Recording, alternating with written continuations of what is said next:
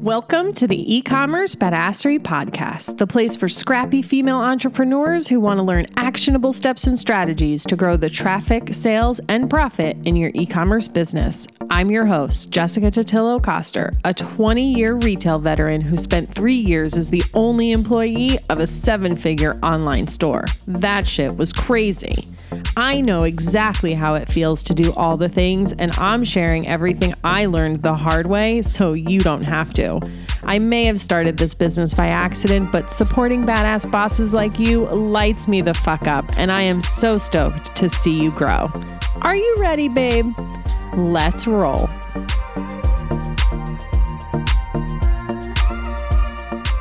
Welcome back to the e-commerce badassery podcast. I'm your host, Jessica Totillo Coster. Assuming this isn't the first time you're hanging with me, then it's pretty safe to say that you are aware my husband and I just bought our first home. What you might not know, though, is what a roller coaster ride the process was from getting regularly pushed out by cash offers, waived contingencies, and stupid stipulations like renting the place back to the homeowner for $1 while they found a place to live. Uh, definitely not. Navigating the home buying process as a first time purchaser is complicated enough, but add on the buying frenzy of COVID and the market of Southern California, and it's a straight up shit show. As crazy as it all was, it worked out in the end, and as I reflect back on my experience over the last six months, there are definitely a lot of parallels to being an entrepreneur. And after constantly thinking about those parallels in the shower, true story, I felt compelled to share them on the podcast. Plus, who doesn't love to learn business lessons that are wrapped up in other stories? It makes learning a smidge less boring, you know? If you do enjoy that, make sure you check out episode 31, where I share three things I learned about customer service from a five star vacation resort. Okay, let's get into today's episode. Number one on my list is don't be afraid to listen to your gut and ignore conventional wisdom. As someone who essentially sells information for a living, it might be weird to hear this from me, but hear me out. When it was time for us to get pre approved for a mortgage, we immediately went to our bank, which is also the bank my mother works for. She put us in touch with the mortgage guy she works with, and we got started. The initial process was pretty easy, communication was good, and we had everything we needed. Then the place we were looking at required us to get pre approved with their preferred lender, which was actually a mortgage broker, not a big bank. According to everyone we spoke to, this was a bit of a strange request, but we really wanted the place, so we went through the motions with them as well. Once it came time to actually get the loan, things took a turn. Our rep at the big bank was pretty unresponsive. It was hard to get straight answers from him, and with an extended closing time of 150 days, we had a bit of a special situation and needed a rate lock. Mike and I both are the type of people who need to understand all of the options before we make a final decision. And it was proving to be very difficult to get that sort of thorough explanation from the big bank. It seemed like the only time he would ever respond to our inquiries was when he got a nudge from my mom, which was super annoying because I'm a grown ass woman and I don't need her to do shit for me.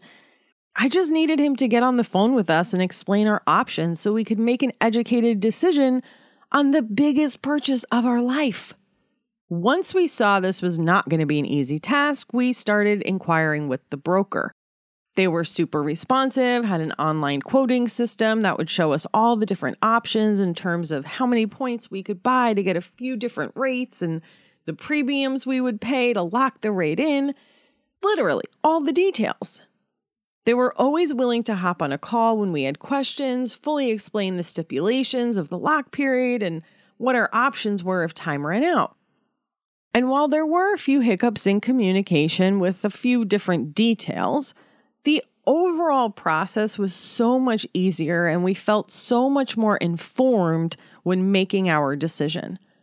Honestly, this was a unique situation for everyone involved, and the timing of when we had to do things was out of the norm. It was a little scary to go with a broker because I had heard some not so great stories about them trying to rip people off or getting bonuses for hooking people in on higher rates. But in the end, We got a much better deal than the big bank was offering us. Plus, they waived the appraisal requirement, which was quite the relief since we were buying in such a crazy time. All of this to say that you know your business and situation best. And while I will always encourage you to seek help from those that have gone before you, if something feels off or not quite right for you, then it's okay to do things differently even if that information is coming from a trusted advisor, a family member, or an expert. Which leads me into my next lesson. Kenny Rogers was right.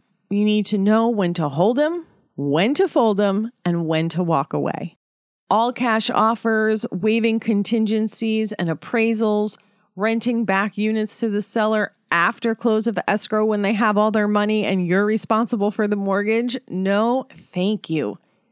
These are just a few of the shenanigans that appeared during our home buying journey. In one case, we were actually the highest bidder from a monetary perspective, but the other buyer waived all contingencies and therefore ended up getting their offer accepted. But we knew what we would and wouldn't accept. And even though it hurt sometimes, we walked away from things that didn't ultimately serve us, that would require us to take more risk than we were comfortable with and that's just not something we were going to do. As an entrepreneur, it can be really easy to get starry eyed at new opportunities, marketing methods, partnerships, you name it. But as a CEO, we have to be able to discern what is going to contribute to our ultimate goals and what isn't. We need to say no to things that don't align with our vision. Now, that's not to say we should always sit in our comfort zones or that we shouldn't take any risks. We definitely need to do that. But there's a difference between saying no to something because we're afraid versus it not being the right thing for our business or the direction we want to go. Ultimately, just because someone else is doing it doesn't mean it's a good idea. Number three, and this next lesson Oh, it makes me cringe just thinking about saying it out loud. It's so cliche, but if it were easy, everyone would do it. I'm not going to go into the depths of home ownership and how hard it is to actually get a place. But home ownership is about more than having enough money to purchase one. It's about the long term investment, the maintenance, and all the other tiny things you forget about until they actually pop up for you. And just like homeownership, entrepreneurship, especially when it comes to being an online entrepreneur, has been glamorized over the last few years. Being your own boss has been portrayed as the ultimate freedom, working from the beach in Bali, hitting seven figures in revenue. And while it can certainly be all that, it doesn't come without hustle, hard work, and investment. I think a lot of people get into this game for the wrong reasons or with the wrong expectations. And at the end of the day, entrepreneurship isn't for everyone. Sometimes we're better as important cogs in the wheel, and there's nothing wrong with that. I mean, look, I love entrepreneurship. This business is the best job I've ever had. And yes, it gives me a lot more freedom in terms of my schedule and all that good stuff. But you know what else comes with that? I'm never truly out of office. Sure, I have boundaries in place, but that doesn't mean my brain can just check out of my business, and nor do I want to. But there's something to be said for just clocking in and clocking out or not being responsible for other people's livelihoods. Ultimately, I really see two lessons here. One, be patient. This shit doesn't happen overnight. And two, be intentional about the business you are building. Make sure you really want everything that comes along with the business you are creating. There's nothing wrong with staying small if that's what you prefer. Next up, having the right tools makes all the difference. I already knew this, but now I really know this. You see, aside from a short stint in my 20s, I've never had a washer and dryer in the unit that I lived. Seriously. I grew up in apartments and had to cart my shit to the laundry room or the laundromat literally my entire life. And if you're not sure how old I am, just know that that gray streak in my hair is natural. Additionally, I have a lot of clothes. So many clothes that I can let my laundry pile up for a long time. like a really long time. I've even been known to buy things I needed because they were all in the dirty laundry pile. It's not something I'm proud of, but hey, I'm only human. Here's the thing though. Since we've been spending so much time at the new place, I've actually been doing my laundry. It no longer feels like a chore because I can just pop in and out of the laundry room when I have a moment to switch the load.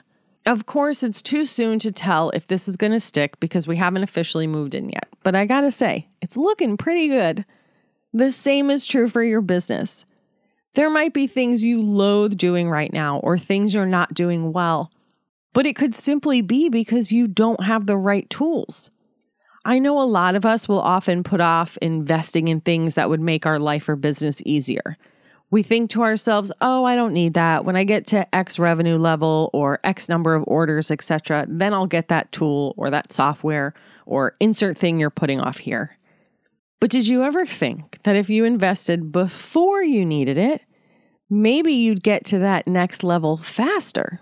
Think about it. If you have the right tools, you can be more efficient, spend more time getting your business in front of more people, effectively getting more sales, and then getting to that level you want to reach.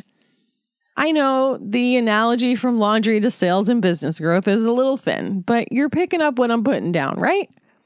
And then, last but certainly not least, you can't do it alone.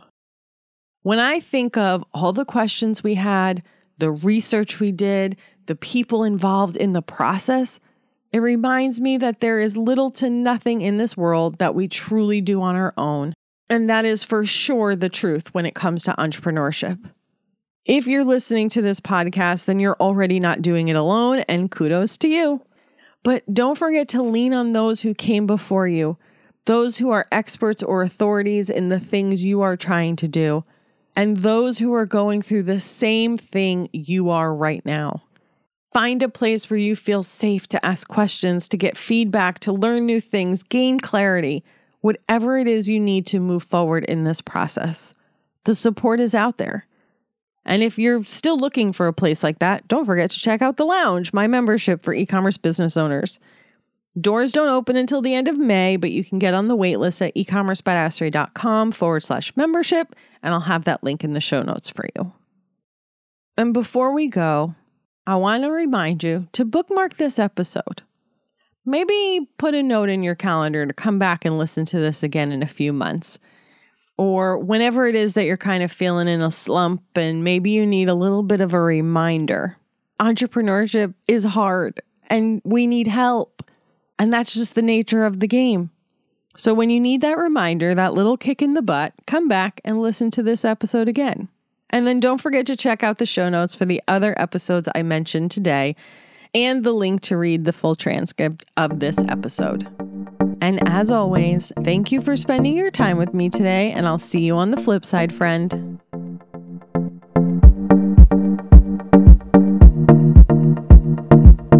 Thank you so much for listening to today's episode. If you like what you heard, I'd be so grateful if you'd leave a review on Apple Podcasts and don't forget to subscribe so you never miss an episode. And if you're looking to surround yourself with more product entrepreneurs who totally get your life right now, get your booty on over to the e commerce badassery Facebook group. Can't wait to see you there. Until next time, e commerce friends, stay badass.